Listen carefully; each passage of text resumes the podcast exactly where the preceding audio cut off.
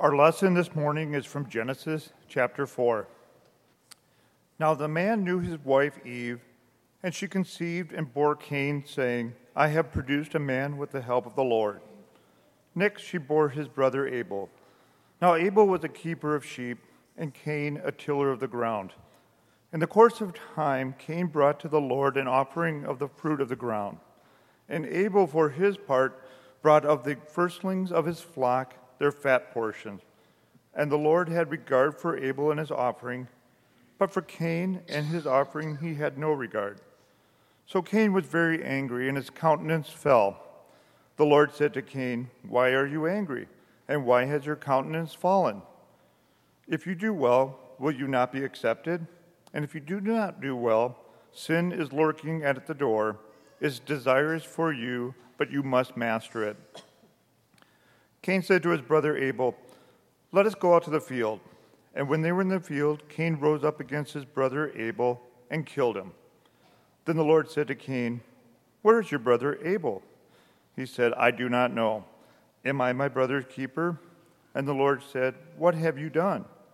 Listen, your brother's blood is crying out to me from the ground, and now you are cursed from the ground, which has opened its mouth to receive your brother's blood from your hand.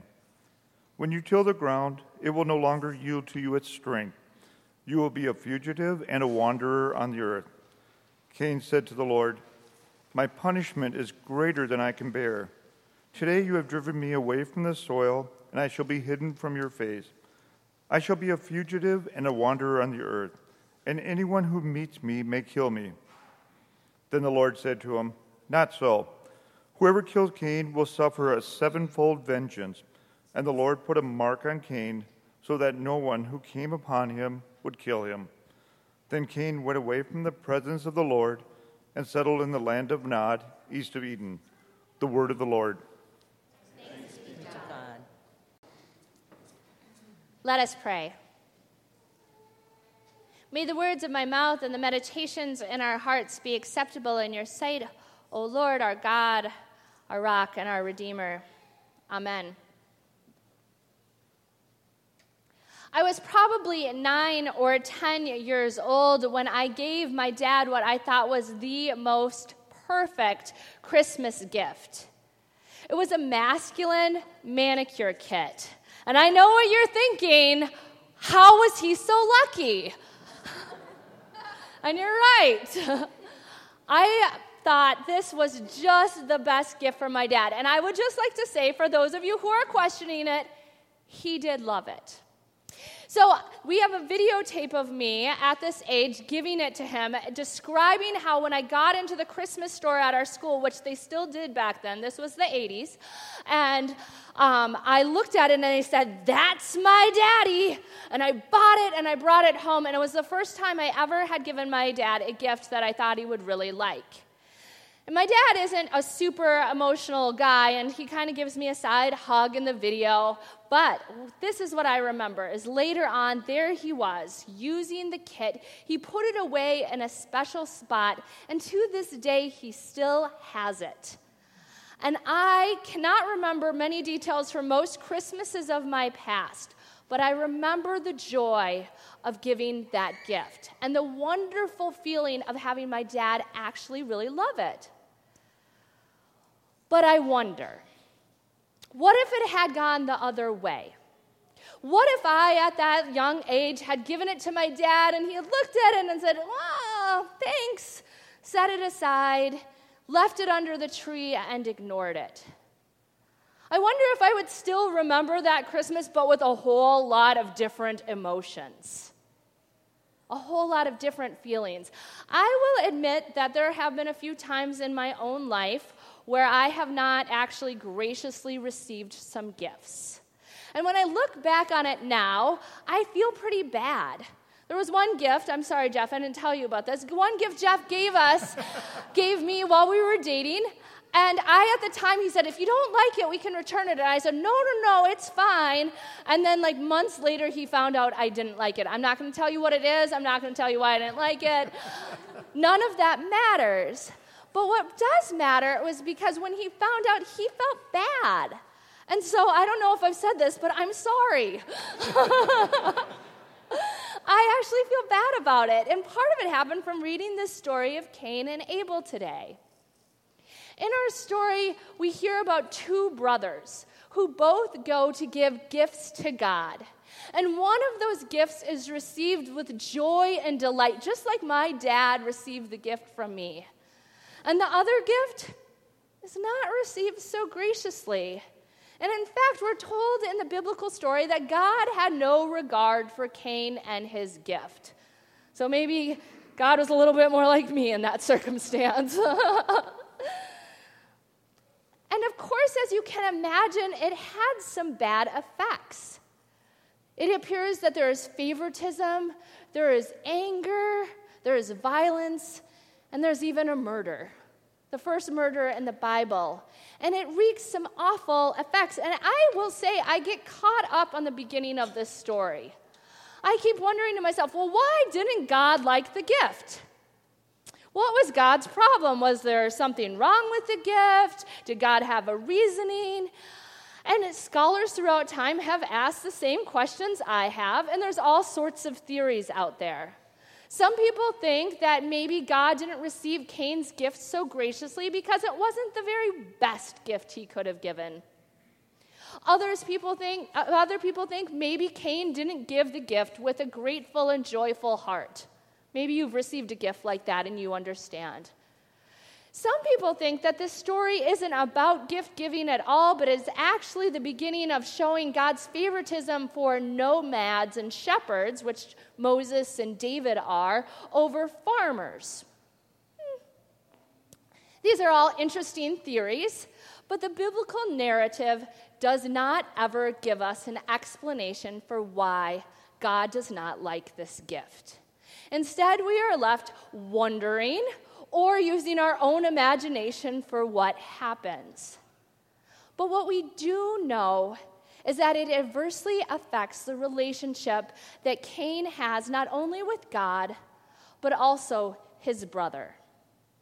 So you would think that Cain would be angry with God, which I think he was, but Cain, in essence, takes his anger out on the person who had nothing to do with the reception of this gift. He turns to his brother, and that is where the conflict begins. This story might be used as an explanation of the, the spiral effects of sin, as I talked about with the kids. But I also think it's helpful for us to examine because the feelings, the human emotions that are present in it are fundamental to who we are acceptance and rejection, jealousy, anger, favoritism. These are fundamental aspects of the human experience. If you watch a group of toddlers playing, you will see this transpire. There will be acceptance and rejection, jealousy and anger, and even violence at times, right? Because this happens on the playground when someone is left out, when someone gets the better treat, when someone gets chosen and someone doesn't, all of the time. And from a very early age, we have to figure out what to do with those emotions that come from these feelings. It usually starts to happen, and perhaps this is where the biblical narrative is right. Um, between siblings, right when that second child gets brought home from the hospital those feelings of acceptance and rejection, jealousy, favoritism, all of that. Now, I'm a second born, so I didn't never had any of those emotions whatsoever. So I just have to learn from other people about this. I'm just kidding. I'm also the youngest. But I do remember when my second born came home from the hospital. When Lily came home, Helena was three years old at the time. And I remember people at my last church going up to her, as we almost all do to older children, and we say to them, How do you like being a new big brother or sister? Right? And the kid, which it's kind of funny to watch, the kid's like, uh. because they know they're supposed to be like, yeah, it's great, but they don't really feel it. And you know they don't feel it. And um, so they don't really answer, especially when you're three and you're shy in the first place. And I know that this is, uh, like, from what I could perceive of Helena, and she's not here to defend herself, she's in Montana, so don't tell. No, I'm just kidding. Um, she loved getting the gifts that were given to her, which would come, like, people would give us a gift for Lily, and then they'd also get a Helena a gift, so that was awesome. But as far as this baby who was supposed to be her playmate, who just laid around and ate and slept and pooped, ah, she was not so certain.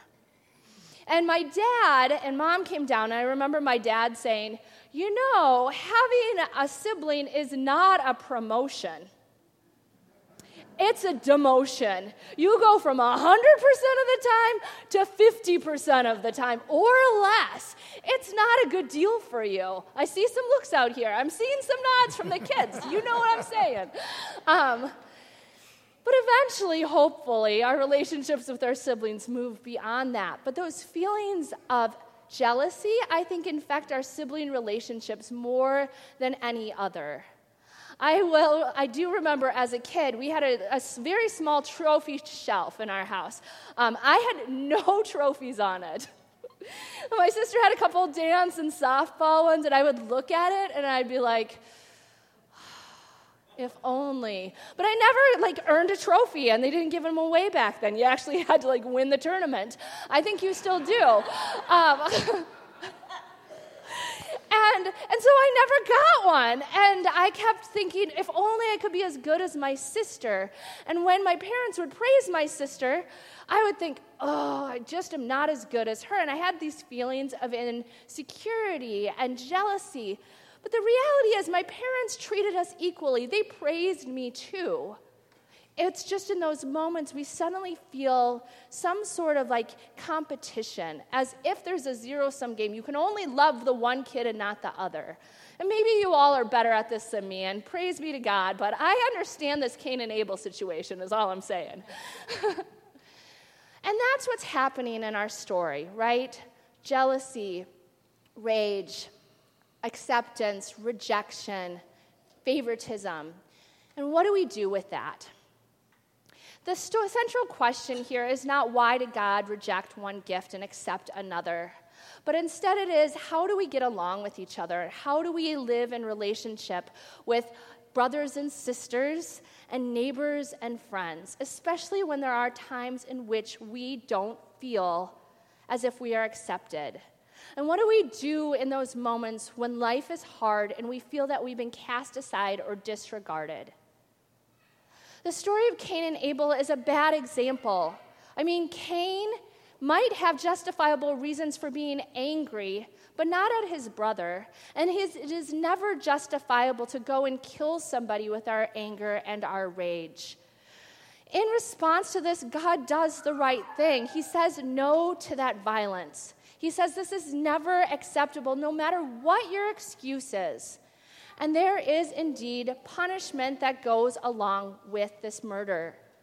The whole earth cries out, and God says, You cannot do this. And it is not fair to blame God or blame Abel. It's never okay to blame the victim. And I think we do this sometimes.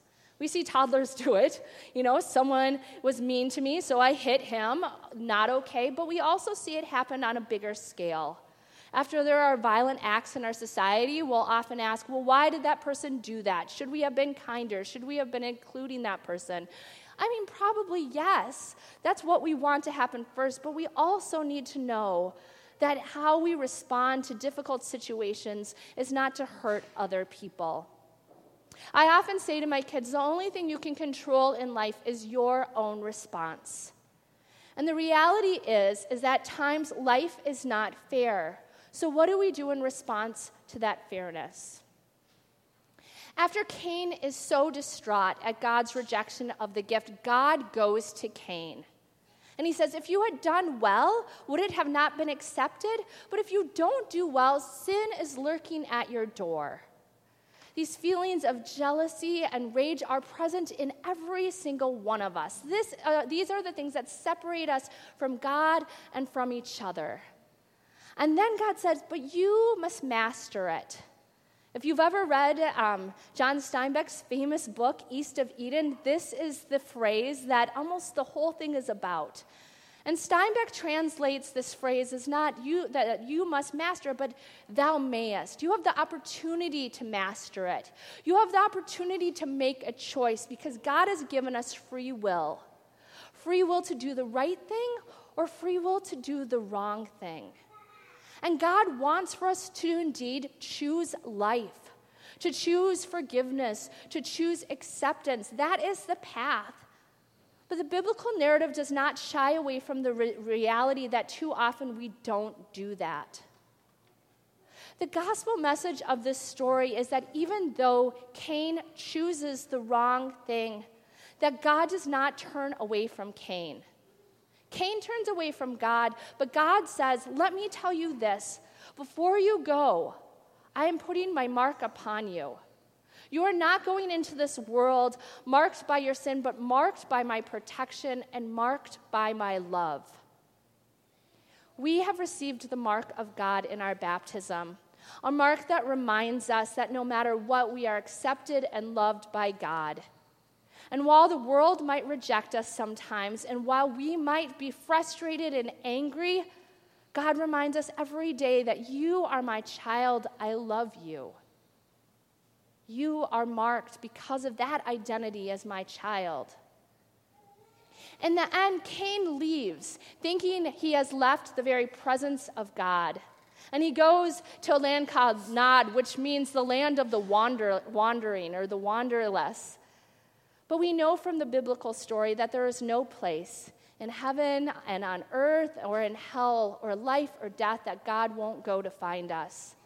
And so we can go out into that world knowing some days will be difficult and hard, and we might face rejection with the mark of God's love upon us, and knowing there's no place that God won't be with us. And thanks be to God for that promise. Amen.